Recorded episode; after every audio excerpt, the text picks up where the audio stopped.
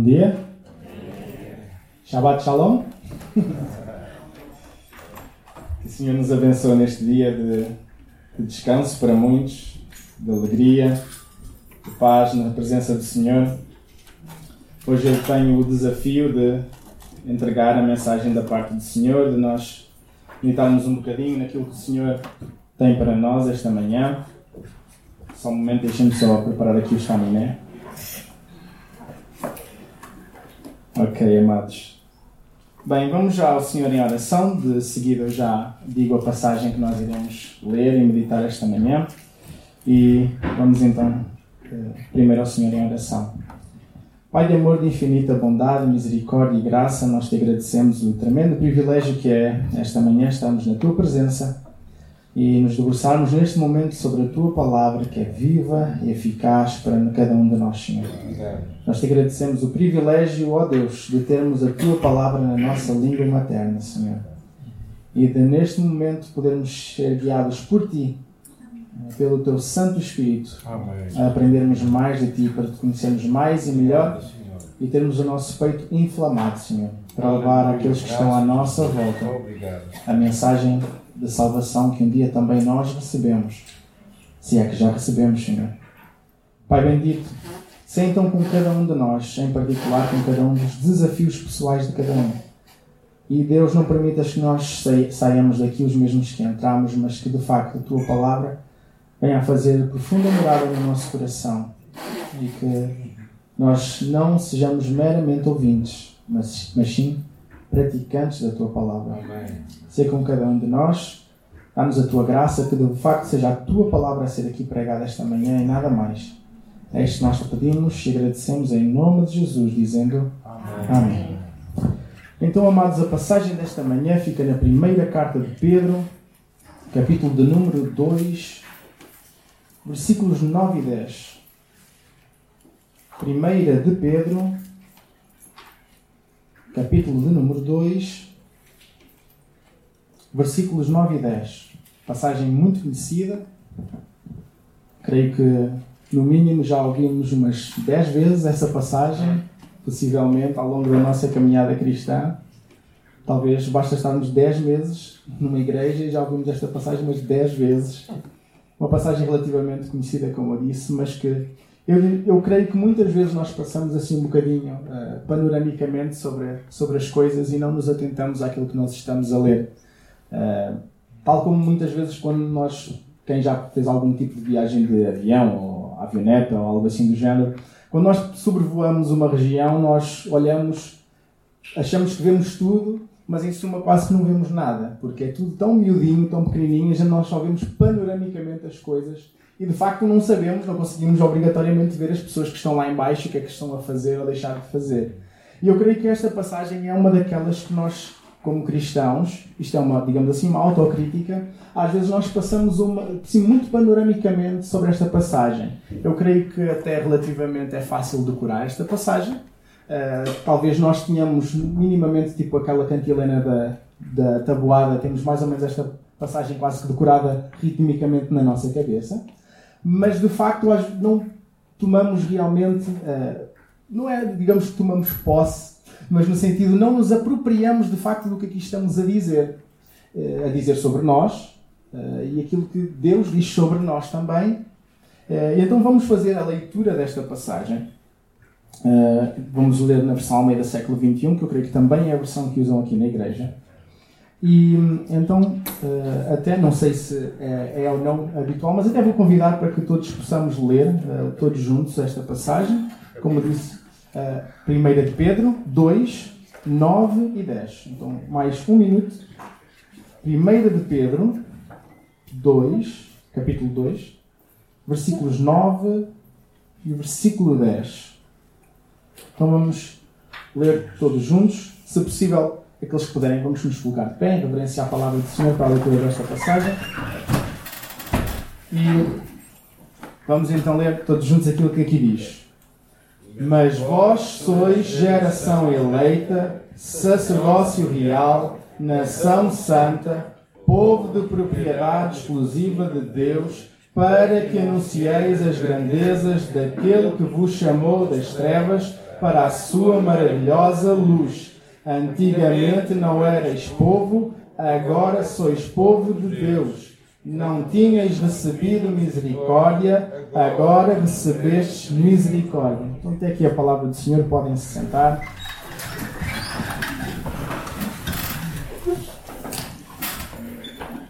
Vamos começar mesmo pelo versículo de número 9 e vamos fazer algumas considerações. Vamos analisar, neste caso, expressão a expressão daquilo que aqui uh, Pedro escreve a nosso respeito como uh, igreja. Então, primeira expressão que é geração eleita. Então, geração eleita. O que é que isto quer dizer, redundantemente? Geração eleita quer dizer que Deus nos escolheu para sermos seus filhos. Já hoje de manhã, o pastor Samuel pôde chamar a atenção a essa realidade. Se nós estamos aqui, não é por, uh, pelos nossos lindos olhos ou porque nós somos muito mais inteligentes que as pessoas à nossa volta, uh, mas sim porque Deus, na sua infinita graça, quis nos escolher para estarmos aqui e pertencermos graciosamente à sua família. Então somos um povo uh, escolhido, somos pessoas escolhidas por Deus. Segunda expressão, sacerdócio real. O que é que isto quer dizer, sacerdócio real? Bem, nós uh, aprendemos, uh, porventura ainda não há muitos meses atrás, passávamos pela Páscoa, não é? E nós lembramos que o véu do templo se rasgou de alto a baixo. Aquele véu simbolizava, digamos assim, aquilo que era o distanciamento, uh, digamos assim, de, do povo de Deus, da presença do próprio Deus, pelo único intermediário que era o sumo sacerdote. Agora, Jesus tendo cumprido tudo o que era necessário, sendo ele o nosso sumo sacerdote, todos os cristãos agora são sacerdotes de Deus todos os cristãos agora podem ir diretamente a Deus, sem precisar de qualquer outro intermediário, a não ser o nosso Senhor Jesus Cristo. Então todos somos sacerdotes. Daí que nós somos sacerdócio real, porque somos sacerdotes do Rei. Então somos sacerdócio real, mais uma identidade nossa como cristãos. Terceira uh, expressão nação santa. Então, o que é que isto quer dizer, nação santa? Creio que não, novamente, poucas vezes. Já teremos ouvido falar do que é que isto significa, de o que é que a palavra santo quer dizer, o que é que a palavra uh, santo, que nós encontramos a primeira vez é, no Antigo Testamento, no hebraico, palavra kadosh, e a sua raiz significa literalmente cortar separar. É literalmente quando nós estamos a fazer um cozinhado, temos uma cenoura ali à nossa frente, e nós olhamos e dizemos: só quero, só quero usar metade desta cenoura. O que é que a gente faz? Corta metade e separa. De uma forma semelhante, nós fomos separados para Deus. Nós somos nação santa, então somos uma nação separada para Deus. Então, Deus separou-vos, separou-nos para ser o seu povo e para lhe rendermos glória. Se porventura não sabes qual é que é o, digamos assim, o motivo da tua existência, eh, a coisa mais simples que te posso dizer é tu foste criado para a honra e para a glória de Deus. Não estás aqui ao acaso, não foste, eh, não és fruto de uma explosão que ao calha não é explodiu e puf, tudo organizadinho, tudo ajeitadinho e tu, aqui, ao calhas. Não. Deus criou-te com o propósito de tu lhe renderes honra, lhe renderes glória. Esse é o motivo principal das nossas vidas. E, como se não bastasse, Pedro, enfaticamente, por outras palavras, diz que nós não somos só nação santa, mas somos o quê? Povo de propriedade exclusiva de Deus. De certa forma, que é redundantemente o mesmo que ele disse em sermos nação santa, mas ele repete por outras palavras. Atenção, vocês são nação santa. São povo de propriedade exclusiva de Deus. E isto até gostava de, aproveitando esta repetição que Pedro faz, E lembramos que, eh, de facto, sempre que na palavra do Senhor alguma coisa é repetida, eh, é enfatizada, é realmente para que nós, ou oh, presta atenção a isto. Presta atenção a isto. Jesus fazia isso muitas vezes. Acima de tudo, quando ele ia dizer alguma coisa assim aparentemente bombástico, digamos assim, ele virava-se, em verdade, em verdade, vos digo, e o povo, opa, calma que ele vai dizer aqui alguma coisa de importante. Porque tem a ver mesmo até com o aspecto cultural do, do hebraico. Quando eles querem dar ênfase a uma coisa, eles repetem a mesma coisa mais do que uma vez. Não sei se se lembram, por exemplo, em Isaías 6, quando uh, Isaías diz que tem aquela visão de Deus sentado, no seu alto e sublime trono, e diz que o que é que os querubins exclamavam? Santo, Santo, Santo. Isto tem mesmo até a ver com a gramática deles, que naquilo que traduzido em português é Deus é o grau supremo, absoluto, relativo de absoluta superioridade do que é ser santo. É, esta ênfase, esta repetição está a dar mais carga, mais peso àquela afirmação. Neste caso, não é? Pedro está enfaticamente a repetir esta questão. Vocês não só são nação santa, mas são povo de propriedade exclusiva de Deus. O que é que isto redundantemente pode, eh, ou deveria nos chamar a atenção? Ponto número um que eu gostava aqui de, de chamar a atenção. Nós não fomos criados para as nossas agendas pessoais. Nós não fomos criados para os nossos planos pessoais. Nós não fomos criados para os nossos, nossos sonhos pessoais. Nós fomos criados para Deus. Nós fomos pagos com um alto preço. E nós agora, de facto, pertencemos-lhe. Quando dizemos que o Senhor é o nosso Senhor, não é? É que Ele, de facto, é o nosso Senhor. Isto não é meramente uma expressão. Então, de facto, aquilo que deve ser o desejo dentro do nosso coração é que a nossa agenda seja a agenda de Deus para nós. Os nossos planos sejam os planos que Deus tem a nosso respeito. Os sonhos que nós queremos desenvolver seja de facto aquilo que Deus tem como vontade dele para a nossa vida. Ele que nos ensina, não é? Fala pela boca do apóstolo Paulo, em Romanos 12, 2, que a vontade dele é o quê? É boa, é agradável e é perfeita para nós. Então também nós não precisamos de ficar desconfiados daquilo que Deus tem ou quer a nosso respeito. Então, como eu disse, nós somos povo de propriedade exclusiva de Deus. Então, ponto número um, nós não fomos criados para a nossa agenda pessoal. Depois, nós também não fomos criados, digamos assim, para a agenda uh, daquilo que seja a nossa carreira ou o nosso trabalho. Nós não pertencemos ao nosso patrão, nós não pertencemos à nossa empresa. Redundantemente, nós pertencemos a Deus. Nós pertencemos a Deus. Então, a nossa uh, forma de pensar e a nossa forma de fazer o que quer que seja deve ser realmente sempre assentado nesta consciência. Eu não estou aqui ao calhas. Eu não estou aqui meramente para os meus projetos, para como nós aprendíamos muitas vezes na escola, não é? Nós, como seres humanos, nascemos, crescemos, não é? reproduzimos-nos e morremos. Mas nós não somos chamados para isso. Nós somos chamados, novamente, para servir ao Rei dos Reis e ao Senhor dos Senhores. Cada um de nós numa área diferente desta sociedade, e é necessário que haja cristãos em todas as áreas de ação, de atividade da sociedade, pelo menos esse é o meu entender, que é necessário que haja cristãos em todos os locais, em todos os tipos de profissão, claro, profissão que de facto é profissão, e é necessário realmente, cada um de nós é necessário na obra do Senhor. Porque Deus quis nos usar como seu povo de propriedade exclusiva, como sua nação santa, como seus sacerdotes. Ele quer nos usar cada um de nós em cada uma das áreas. E todos, por sua vez, fomos munidos com dons e talentos para serviço do Senhor. Mas bem,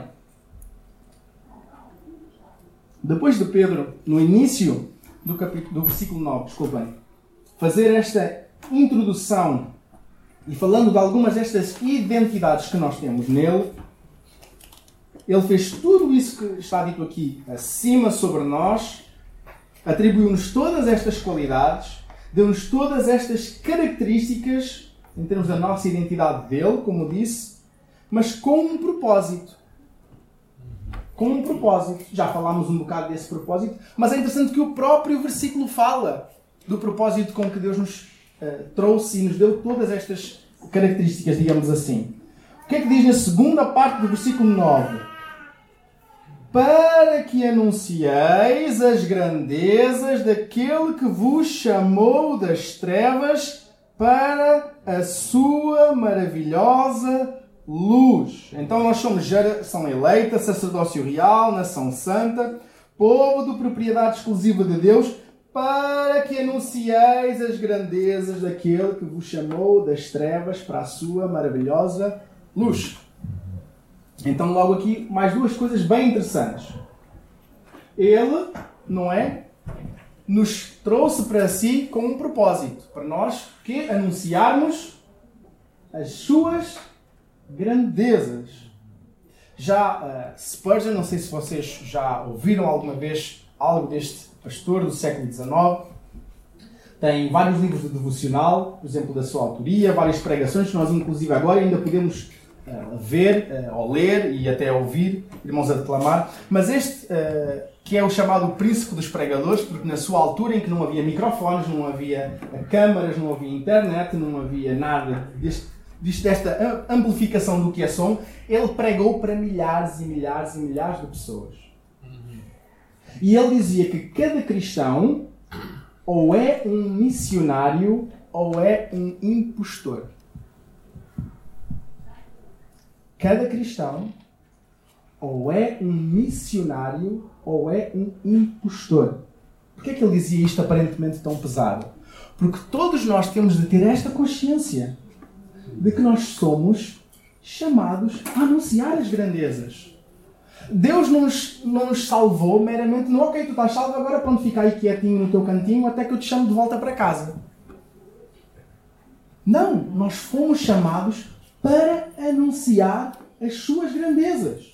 Novamente, onde quer que nós estejamos. Alguns são chamados de facto a ser missionários transculturais, não é? Outras nações. Inclusive, nós já conseguimos fazer missões transculturais aqui mesmo em Portugal. Mas somos chamados, não é? A irem para longe das suas casas e tudo mais. Mas outros nós somos chamados a ser missionários na nossa Judeia, na nossa Jerusalém, não é? Na nossa Samaria, enquanto outros irmãos vão até mesmo até aos confins da terra. Mas todos temos de ter esta consciência. Eu sou chamado. Eu sou chamado. E sou chamado a anunciar. E é engraçado isso também. Às vezes nós temos a consciência de que só os pastores, só os missionários, os seminaristas é que têm uma chamada da parte de Deus. Não é isso que eu estou aqui a ler. Aqui diz que quem é geração eleita quem é sacerdócio real? Quem é nação santa? Quem é povo de propriedade exclusiva de Deus? É chamado. Então quais de nós é que são chamados? Todos. Então, todos nós temos uma chamada da parte de Deus. Todos nós temos a chamada da parte de Deus. E todos nós temos a chamada da parte de Deus para anunciarmos as suas grandezas. E novamente, é enfático e Pedro aqui dá ênfase exatamente a isso, para que de facto isso entre na nossa dura cabeça. que às vezes é complicado, exatamente. Às vezes há, há um bocado, vira um bocado uma coisa assim meio mística e, esquisita, e tipo assim esquisita. Não, não são os pastores, é que têm chamada. Ele tem a chamada. O missionário não sei quem. Ah, tem, o Flavinho Marcelo têm chamada. Eu não, eu não tenho chamada. Não, não, não, não, não. Todos temos chamada. Todos nós somos chamados de facto a ser missionários. Seja no nosso prédio, seja na nossa família, seja no nosso bairro, nosso local de trabalho, na nossa escola. Todos nós temos a chamada da parte de Deus. Naturalmente, alguns de nós têm dons e talentos que facilitam, digamos assim, esse exercício. Alguns de nós somos mais extrovertidos, outros somos mais introvertidos. Alguns de nós têm mais facilidade, digamos assim, de falar com pessoas que nós não conhecemos de lado nenhum. Outros nós nem por isso. Mas isso não quer dizer que todos não tenhamos, de facto, da parte do Senhor, a chamada para anunciar as suas grandezas. E depois é incrível, de facto, ler aquilo que uh, aqui diz no versículo de número 10.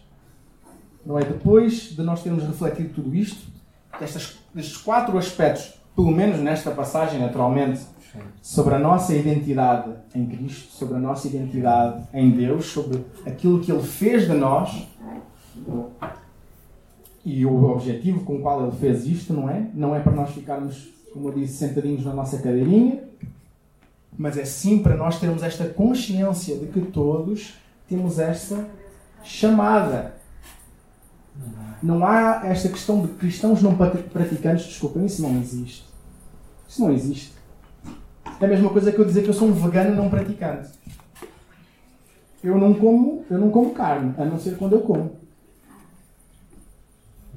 É, é, não faz sentido. Desculpem, mas não faz sentido. Cristão não praticante não é cristão. Porque se é cristão, sabe o que foi chamado. Sabe que tem um propósito da sua existência. Por, por exemplo, pode ainda estar a tentar descobrir mais em particular, o que é que mais em particular Deus pode querer fazer através dos dons e talentos que Ele já te deu e que Ele te vai ajudar a desenvolver. Mas enquanto isso não está aflorado, enquanto isso não está clarificado, tu já sabes, assim de forma generalizada, o que é que Ele tem para ti. Que é o quê? Anunciar as suas grandezas. E depois no 10 ele diz isto a, a estes irmãos Antigamente não erais povo, agora sois povo de Deus. Não tinhais recebido misericórdia, agora recebestes misericórdia. Deus tem um povo só. Amém. Graças Ele tem um povo só. E o seu nome é Igreja. Esse povo não tem restrição de língua, não tem restrição de etnia, não tem restrição de cor da pele, não tem restrição geográfica, é composto tanto por homens como por mulheres, por adultos, jovens e crianças, mas todos salvos, lavados e remidos pelo sangue do Cordeiro. Amém. Graças. Um povo só, uma só família. E é engraçado que nós às vezes fazemos aquela distinção dos que são família de sangue. Mas se nós somos igreja, nós somos família de sangue. Pelo sangue de Jesus. Este vínculo que ninguém consegue quebrar. Da mesma forma como nada nos pode separar do amor de Cristo, nada agora nos pode separar deste vínculo que nós temos uns para com os outros. Somos todos, se somos igreja, somos todos irmãos de sangue que é incrível. Antigamente, não é? Pedro aqui diz: antigamente vocês não eram povo, agora vocês são povo de Deus. E por isso, como eu costumo eh, muitas vezes eh, dizer, eh, e, e alerto os irmãos lá, lá em Viena do Castelo, é bom que a gente já se dê bem agora. Atenção. Para começar, nós somos família de sangue. A continuar, nós temos já de nos dar bem agora. Porquê é que, porquê é que nós temos já de nos dar bem agora? Nós só vamos ter que passar uma eternidade todos juntos. Por isso, é bom que agora a gente já se dê bem todos uns com os outros. Mas é incrível exatamente esta realidade de que nós, de facto, se formos daqui até, sei lá, China, até ao Burkina Faso, até ao Kuwait, até, até à Síria, nós encontramos irmãos de sangue encontramos irmãos e irmãs nossas que nós podemos ter agora já o privilégio de conhecer, mas que um dia na glória também iremos conhecer e não só conhecer, mas estar com eles para todo sempre. Graças a Deus. Pertencemos todos a esta família. Todos com a mesma missão. Em contextos diferentes, em culturas diferentes, com desafios diferentes, mas somos todos povo de Deus e todos somos chamados então, se porventura não é, esta manhã se te perguntavas, eu não sei qual é que é a minha chamada da parte de Deus. Eu não sei o que é que Deus de facto tem para a minha vida, não é? Eu não sei o que é, qual é, que é o plano que Deus quer realizar na minha vida. Uma coisa tu já podes ter a certeza hoje é que tu, ponto número um, és chamado. Tu foste chamado. Tu tens a chamada da parte de Deus. Ele te chamou para quê? Para anunciar as suas grandezas. Ele que foi lá, como ainda há bocado nós, de certa forma, cantámos, foi lá, escalou montanhas, destruiu muralhas, foi atrás de nós, literalmente, e nos arrancou das trevas e nos trouxe para a sua maravilhosa luz. Então eu creio que nós, só a começar por aquilo que Deus já fez por nós, já temos muito para partilhar com aqueles que estão à nossa volta. Só a começar exatamente pela obra transformadora que o Evangelho de Jesus operou no nosso coração, já podemos, temos o mínimo, digamos assim, para, para partilhar com aqueles que estão à nossa volta.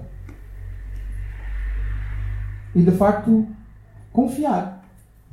Muitas vezes, novamente, é falta de confiança da nossa parte.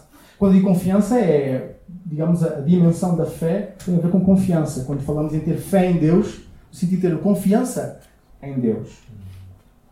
E é, e é esta fé, digamos assim, que pode ser maior e pode ser mais pequena, e pode aumentar e pode diminuir. Às vezes falta-nos fé em Deus, falta-nos confiar. Porquê? Porque nós devemos ter esta consciência que é isso, não somos nós, na nossa grande habilidade, na nossa grande oratória, que vamos conseguir salvar alguém, digamos assim. Cabe a nós simplesmente ser fiéis à mensagem que nós recebemos. Porque o milagre, o milagre é de Deus.